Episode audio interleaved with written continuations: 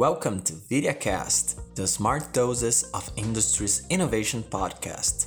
Here, we share the main industrial technology trends and needs for leaders in the sector to always keep up to date.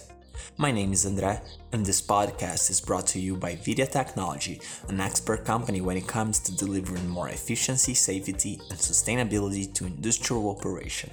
Asset performance management is an advanced and data driven approach that many companies are choosing over just traditional and budget based maintenance methodologies. There are several compelling reasons to consider an APM strategy, but forming reasons stand out.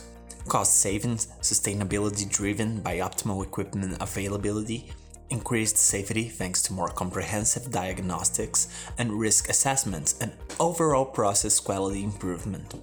In a nutshell, APM is an application capable of managing and organizing its performance and stability, with the goal of maintaining a fully optimized experience for its end user and greater control and visualization for developers and data analysts.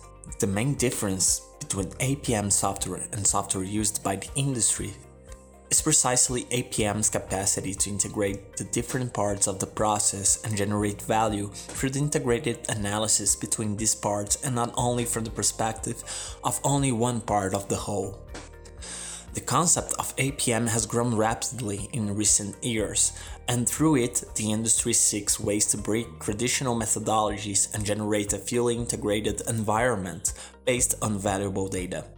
Asset performance management has enabled industries to achieve higher levels of security thanks to a better understanding of minimum risk factors throughout the production chain. If you liked the episode, don't forget to follow our profile and activate the notifications so you don't miss any new episodes. Also, you can check out our blog, LinkedIn, and YouTube to see our new content.